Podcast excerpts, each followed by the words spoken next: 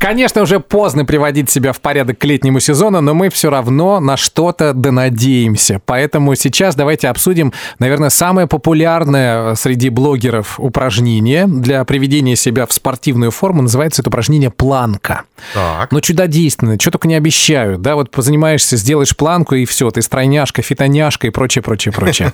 Давайте обсудим эту тему сейчас с нашим другом, фитнес-тренером Антоном Киселевым. Антон, доброе утро. Да, всем привет. Действительно ли планка такое волшебное упражнение? Ну, я бы не сказал, что оно волшебное. Это обычное упражнение, как, э, я не знаю, как приседания или выпады. А, прорабатываются мышцы живота, абдоминальная область тела, то есть это мышцы а, спины, мышцы живота, косые мышцы живота, также мышцы рук задействованы. Хорошее упражнение. Ну, Антон, ну подожди. Ну, а что, можно ну как? так вот стоять, стоять в планочке и похудеть Да. или нет? Нет. Планка прорабатывает мышцы живота вот в статическом напряжении как бы. Ага. И, безусловно, энергия сжигается, да, калории сжигаются.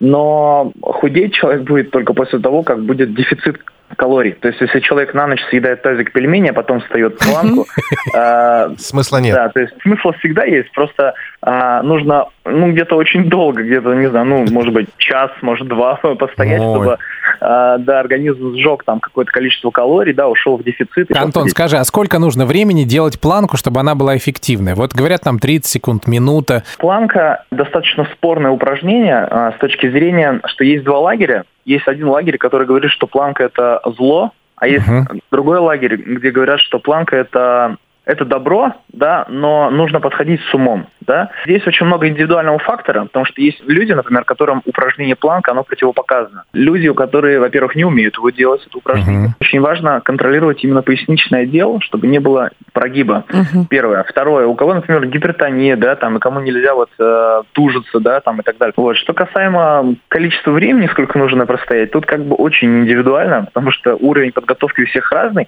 И да, если как бы вы чувствуете, что упражнение вам заходит, и вы делаете его правильно, да, то есть ну, желательно, конечно же, либо около зеркала сделать, либо а, чтобы как бы вам, скажем так, поставил технику знающий специалист, да, начинайте просто с малого, А если я стою в планке, у меня потом начинается трясучка? Что нужно делать? Надо прекращать или перетерпеть это? Ну, можно немножко потерпеть. Вообще просто нужно следить за дыханием. То есть во время перенапряжения происходит мышечный тремор. Ну, это нормально, в общем. Тогда скажите, последний вопрос. Если не планка, то что? Отжиманий, может быть? Чем заняться? Чтоб похудеть. Фитнесом заняться. Фитнесом заняться. Выйти на улицу, погулять, побегать, поиграть. Я напомню, что мы сейчас обсуждали очень популярное, как оказалось, упражнение планка а, с другом нашего радиосериала, фитнес-тренером Антоном Киселевым. Антон, спасибо. Всем спасибо, пока. Ну вот, планка не помогает. Расстроился, пойду поем.